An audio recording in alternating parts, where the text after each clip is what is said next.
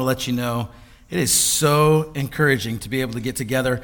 And really, whether we're in person, which it is delightful to see faces, to see eyes, masks, it doesn't matter to me how you're here. I love it. And to also know you online are attending, making space to come and do that is so encouraging. So thank you so much to all of you for taking the space and making the time to, to be together. It is, it is just really good. Um, if you are joining us online, we do want to remind you that one of the places where we really recommend you do that is at our online platform at www.onelifeseattle.org forward slash live.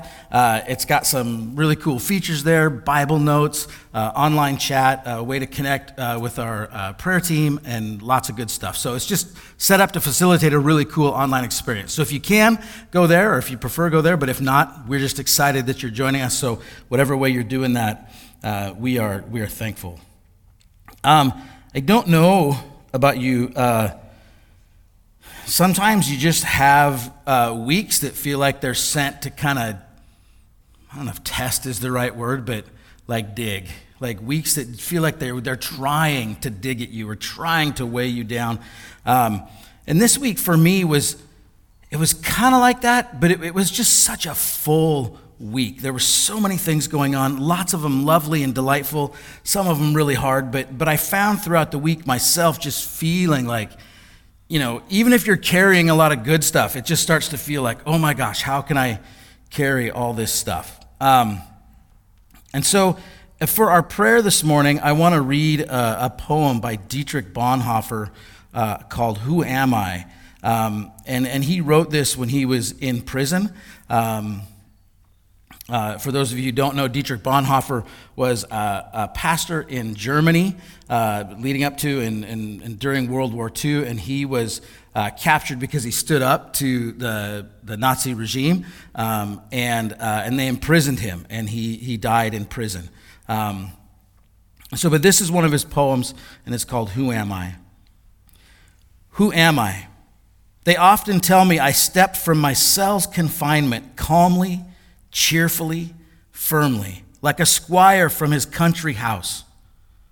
Who am I? They often tell me I used to speak to my warders freely and friendly and clearly, as though it were mine to command. Who am I? They also tell me I bore the days of misfortune equably, smilingly, proudly, like one accustomed to win. Am I then really that which other men tell of?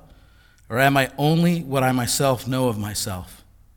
Restless, longing, and sick, like a bird in a cage, struggling for breath as though hands were compressing my throat. Yearning for colors, for flowers, for the voices of birds. Thank you, birds. Thirsting for words of kindness, for neighborliness, tossing in expectations of great events, powerlessly trembling for friends at an infinite distance, weary and empty at praying, at thinking, at making, faint and ready to say farewell to it all. Who am I? This or the other? Am I one person today and tomorrow another? Am I both at once? A hypocrite before others and before myself, a contemptible, woebegone weakling? Or is something within me still like a beaten army fleeing in disorder from victory already achieved? Who am I? They mock me, these lonely questions of mine. Whoever I am, thou knowest, O God, that I am thine. Let's pray. Uh, God, I'm just going to say thanks that, uh, that we are yours. Help us hear from that place of nearness, wherever we're at um, that, that we are yours and you are with us in all the things we're going through. In your name, Jesus, amen. Well, we are in week six of our Lenten series, and um, where, uh, you know, we, we've talked about Lent being the, the kind of the springtime of the church, and it's like this process of a seed being planted in the ground in the dark. Uh, it's changing and transforming. There's roots extending. There's, there's you know, the, the stem is extending. It's going to break through the earth into um, the, the sunlight of Easter, into the sunlight of the resurrection. Um, and, and Lent is set up to be a time where there are practices and things we do where we devote kind of ourselves to, to that growth process. Um, and one of the reasons why I, I wanted to read Bonhoeffer's poem is it reflects a very kind of Lent ish, if you'll let me make up a word, question Who am I? What are the key factors or the key sources that I use to determine that? Is it outside myself? Is it inside myself? Is it both? And it's in this springtime for our whole persons that we try to facilitate movement in answering questions like that. So that when we've, when we've struggled with those and we can bring those into the light of Jesus, something amazing happens. One of the quotes we've used for several years is that Lent is meant to be the church's springtime, a time when out of the darkness of sin's winter, a repentant and empowered people emerges. There's something delightful in that to know that these questions and these things that, that are really challenging and overwhelming, and, uh, and yet at sometimes there's great delight in the process. But when we can sort of break into the resurrection of Jesus, sort of, sort of break into that sunlight, um, those, those can be transformed. In this series we've been in, we've been calling again and again, and, uh, and the basic gist of it is just acknowledging that in the world we encounter things again and again. We encounter brokenness, we encounter distance, we encounter separation and isolation. And lots of times in that, we cry out, Oh God, how long? Right? One of my favorite U2 songs, there's a chorus of how long are we going to have to sing this song? Even if it's a good song, how long do we have to keep singing these songs? How long do we have to keep encountering these things? And the thing we find in Scripture is that God, there's a response to that, that God again and again says, I am with you. God again and again says, I choose you, I love you. So God again and again breaks the cycles. I was so encouraged a few weeks ago when I shared with, with you all some of the some of my own process, some of my own voices that I hear sometimes. You know those voices that say you're not good enough, you can't do this, and it was really weighing heavy on me. And and after the service, I had so many people just encourage me and just say, you know, just nice things to me and kind things to me right? And, and it just helped me again to realize that being together is so good, right? And God spoke through you, so, so thank you, and thank you, Jesus. But today, in this again and again series, we're going to be looking at courage. Like, what does it mean again and again to lean into courage in these times? And so, we're going to be looking at a passage from John. Uh, this is John. Um, oh, good golly, what's the passage? I know the verses 12 through 19. Could be chapter 12, could be chapter 11. Anyways, uh, so it's John chapter something, verses 12 uh, through 19. Uh, so I'm going to read it. The verses will be up on the screen, uh, or uh, if you at home, you'll have to sort of run through um, your Bible to try to find it there, or you can just read it on the screen. But uh, and if someone gets it here, shout it out, and, and, and we'll make sure we get it. Um, but here we go. It says, The next day, the great crowd had come for the festival, uh, that had come for the festival, heard that Jesus was on his way to Jerusalem. They took palm branches and went out to meet him, shouting, Hosanna! Blessed is he who comes in the name of the Lord. Blessed is the King of Israel. And Jesus found a young donkey and sat on it, as it is written Do not be afraid, daughter Zion. See, your king is coming, seated on a donkey's colt. At first, his disciples did not understand all of this. Only after Jesus was glorified did they realize that these things had been written about him and that these things had been done to him. Now, the crowd that was with him when he called Lazarus from the tomb and raised him from the dead continued to spread the word. Many people, because they had heard that he had performed this sign, went out to meet him. And so the Pharisees said to one another, See, this is getting us nowhere. Look how the whole world has gone after him. Now, this is describing what is often referred to as Jesus' triumphal entry. He's entering into the city, and it's him as he's heading, he's now into Jerusalem. He's heading to the cross. He's arrived in the city. And it's talked about in all four Gospels. Um, and it's, it's this big, big moment.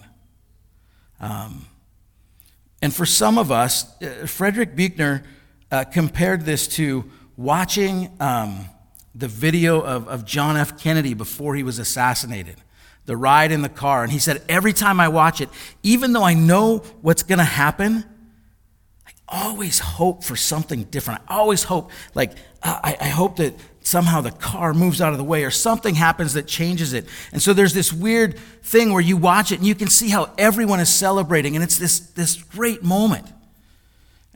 And then it's not. And, and, and for, uh, for us, there's, there's a similar thing. Like, it's hard for us to often get into the celebratory aspect of this because we know what's coming. We know what Jesus is headed to. But this is a moment where people are celebrating and proclaiming that Jesus is the King.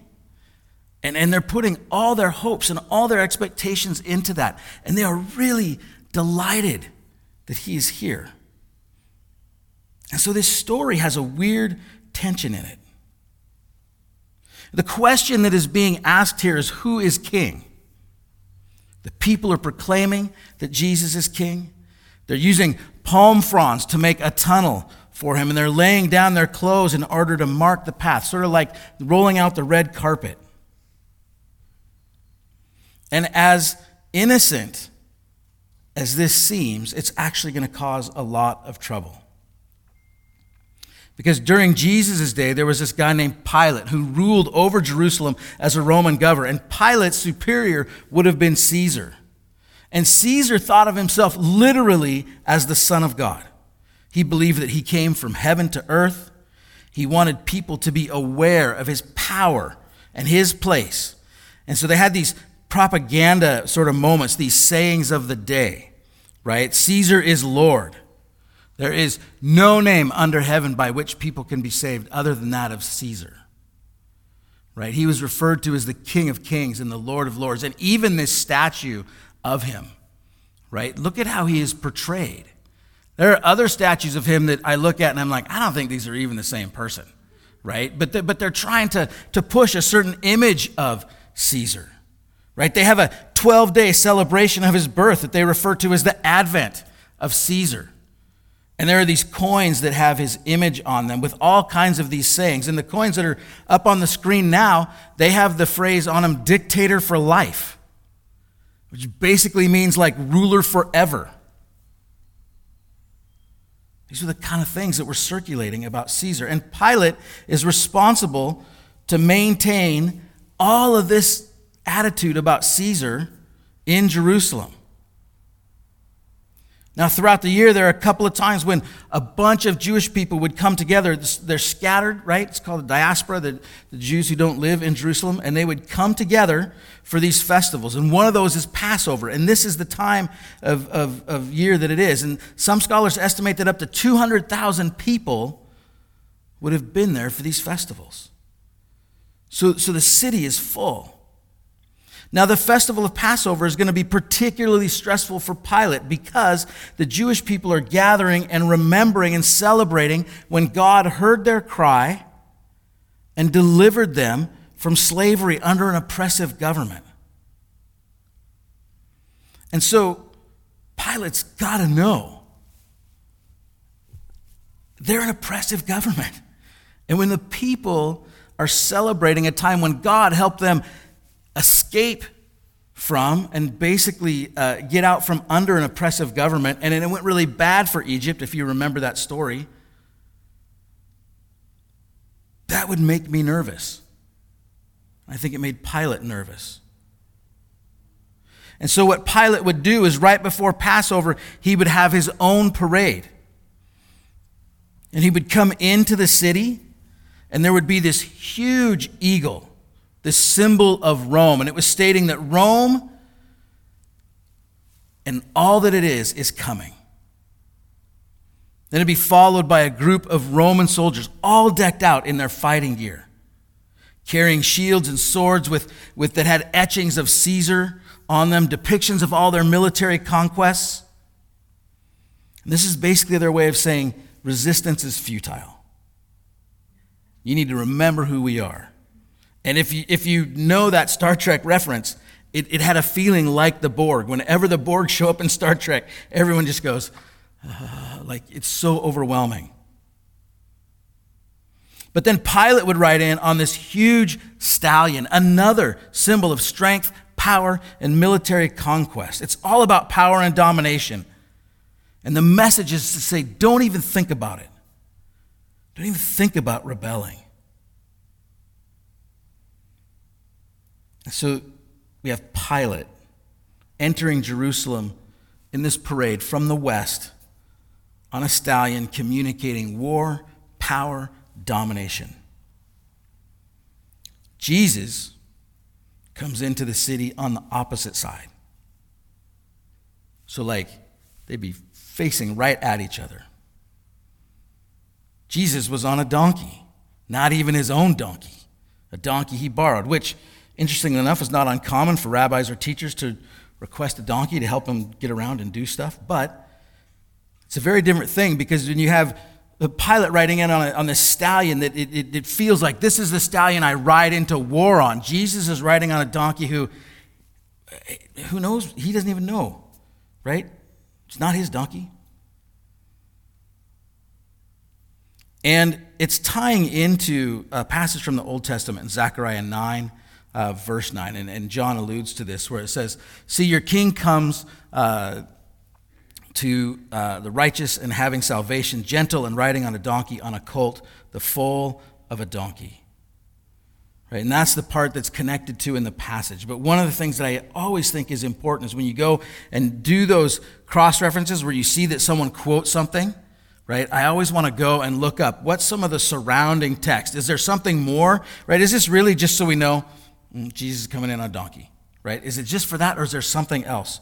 So if we read right after that in uh, Zechariah uh, 9 10, it says, I'll read the whole thing. See, your king comes, uh, righteous and having salvation, gentle and riding on a donkey, on a colt, the foal of a donkey.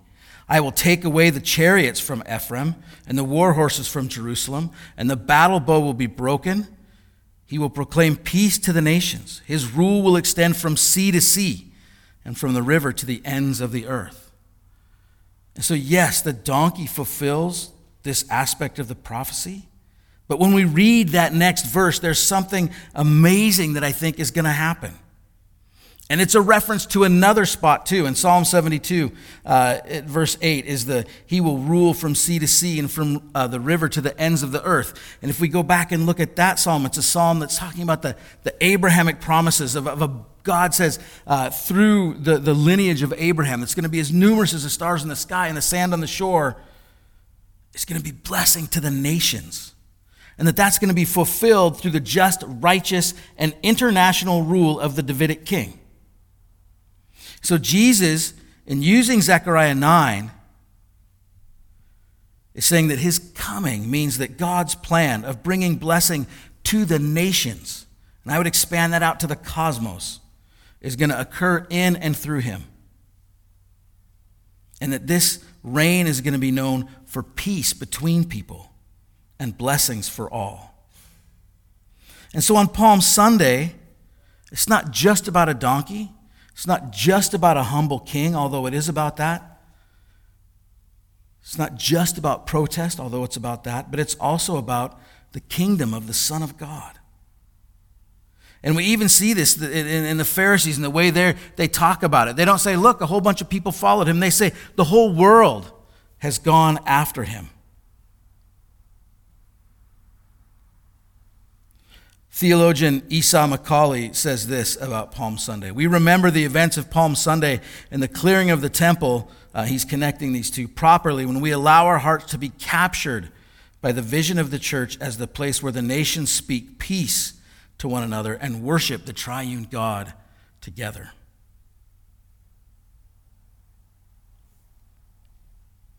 So, when we look at this whole situation, there are two ways that are put before us. We have Pilate coming into Jerusalem from the west on a stallion, ready for war, scared, nervous, feeling defensive. So he's got to flex his muscles and posture. He's got to show his strength and let everyone know that he's the man. And don't try anything. We have Jesus coming to Jerusalem from the east on a donkey, on a borrowed donkey, with this whole idea of not just peace, but that weapons are going to be taken away and broken.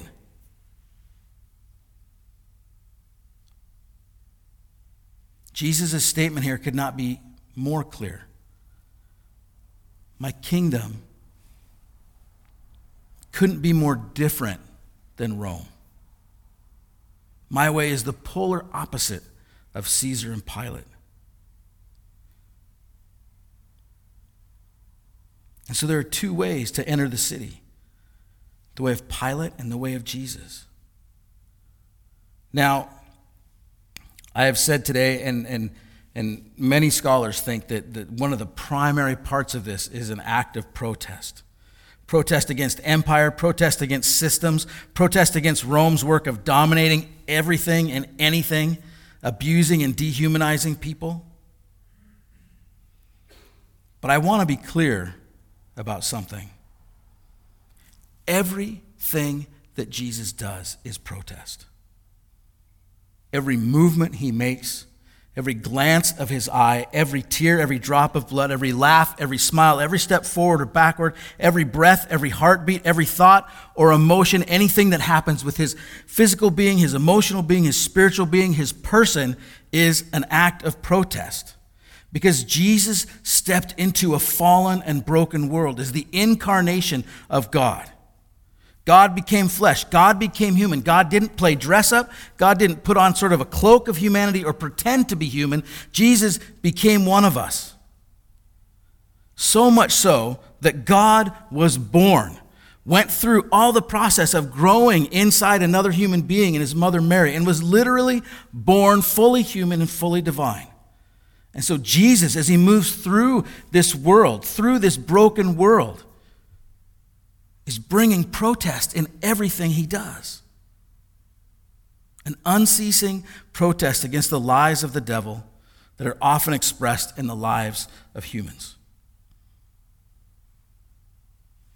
Well, what does that all have to do with courage? Well, again and again, we find ourselves in the presence of Jesus on a donkey.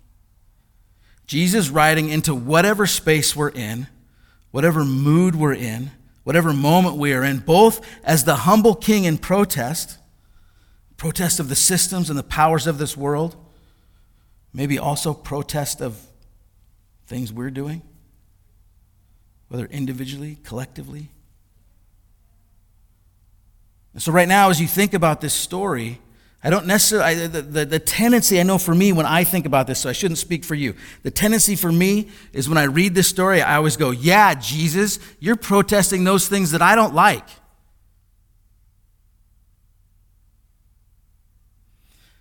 But as I've been getting ready for this moment today, it's not how I felt. Because I, I can't have these moments where it was kind of like, yeah, Jesus, let's go. Let's ride into the city. And I felt like I'd look and Jesus would be sitting there and I'd be like, how, how come we're not doing the thing? Like we're not riding into battle and doing that thing. And Jesus kept sitting there on his donkey. It's kind of annoying. But the sense that I got was because sense that I got was Jesus saying to me, Greg, there's actually some stuff in you that I protest to. It's not.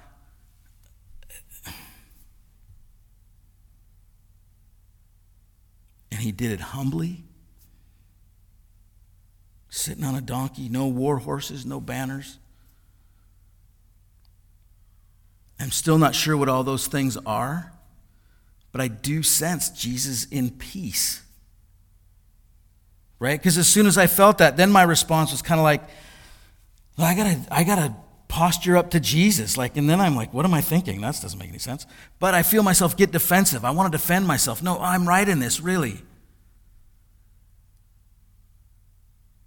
And so as I think about what this passage is about in terms of courage, is that we need the courage both to be the people who are coming out and proclaiming Jesus is King. Right? When I, when I read that passage, and when the people are shouting, right? And, and I wish I could do it justice. There was a gentleman named uh, Bill Akers who's a, an actor, and I, and I saw him acting out this. And when he cried, Hosanna, blessed is he who comes in the name of the Lord, blessed is the King of Israel, I've never heard anything like it. It was, it was had communicated such honesty, like Brian talked about, as, as, as, we say Hosanna, it is God saves, but, but we're also in a sense pleading, like God come and save, like get, get us out of this, get, get this changed.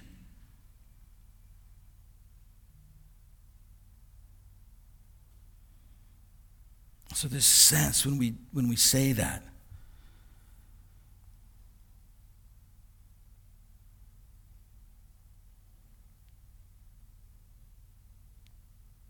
So we need the courage to join with Jesus. We need the courage to say, okay, Jesus, what is it? What is it then? What is it that I'm doing that you are protesting? What is it that I'm doing that rides into town like Pilate? Looking for control, looking to flex, looking to be right, looking to dominate.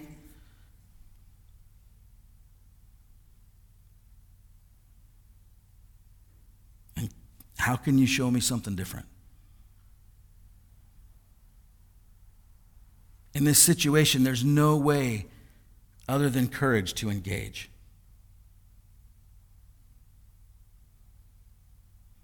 So we lean in to courage. We lean into Jesus. We lead into, into the things that we're thinking and believing, and we, and we move forward.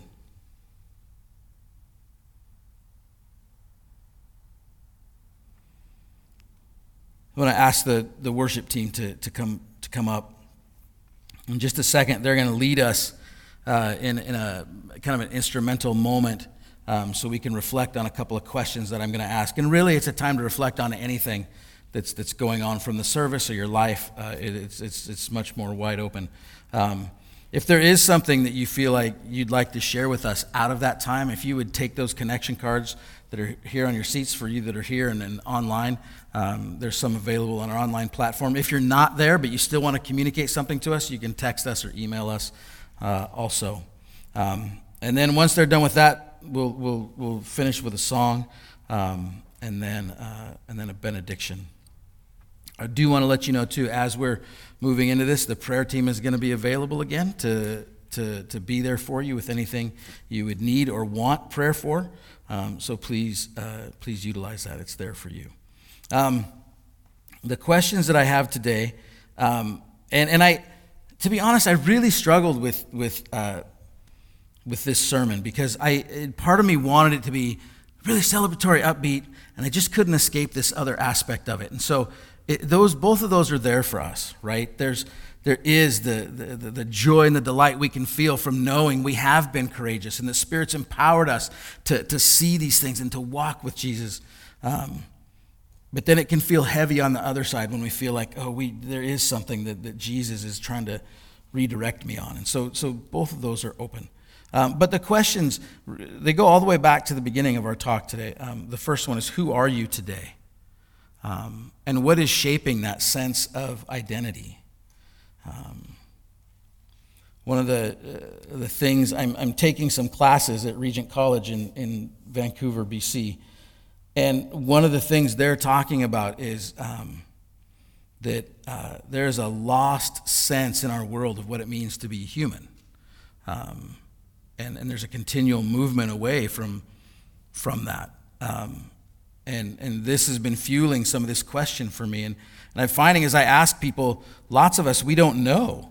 We don't know who we are, and we don't know what things we're allowing to shape that. And so um, and so I think that's kind of where I want to start with our questions is who are you today and, and what are you aware of that is, is shaping that? Second, what areas of your life do you sense Jesus present in? And how is he present there? Um, you know, sometimes we have areas where it's like, ah, I just really go about my stuff and I don't really, I kind of know Jesus is there, but I don't really think about it. but, but what areas are you aware of in your life where Jesus is present, that you, you sense and you know that? And how, how, how is he present there? And then lastly, what does it look like for Jesus to be present in your life or in these areas of your life riding on a donkey? I actually found um, putting that image in my, in my brain of Jesus riding on a donkey um, to be really helpful. Um, and, and, and just sort of trying to wrap my head around what that was all about. But, but trying to see Jesus riding, you know, just sitting on a donkey right next to me. Um, yeah, I found that to be amazingly helpful. So, so allow your imagination to kind of, you know, to kind of kind of move and, and groove around that. Um, and then uh, tied with that is sort of what does that then, all the things we talked about, the, the, the Jesus being on a donkey and everything it symbolizes, um, what does that stir up in you um, about those areas that he's present in? So let's pray. Uh, and then again, We'll have uh, instrumental time for you to ponder these things and, and other things, and then we'll close with a song and a benediction.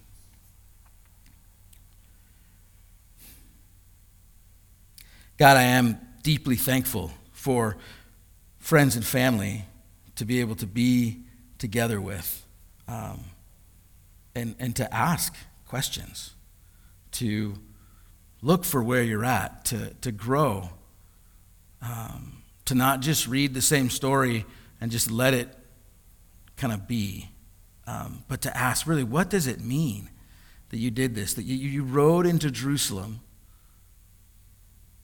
in the opposite way of how Pilate did it. And that you didn't give a big talk on it or anything in that moment. You just, you just did it and you lived and you were with people. And what does it mean for us to, to, to live and, and, and rediscover what it means to be a human being? Um, yeah. Yeah, so Lord, I pray you would help us. I pray you'd help us to, to be able to discover and know uh, who we are and the beauty of that. And then in that process, God, as you ride in on that donkey, Jesus, redirect us in places we need to be redirected. I, I pray for us, Lord, that we would have an eagerness to be redirected uh, when, when we're off track, that we wouldn't hold so tightly to the things we believe that we couldn't be redirected um, when necessary. Um, and so, God, yeah, help us in all that. Um, yeah, we ask this in your name, Jesus. Amen.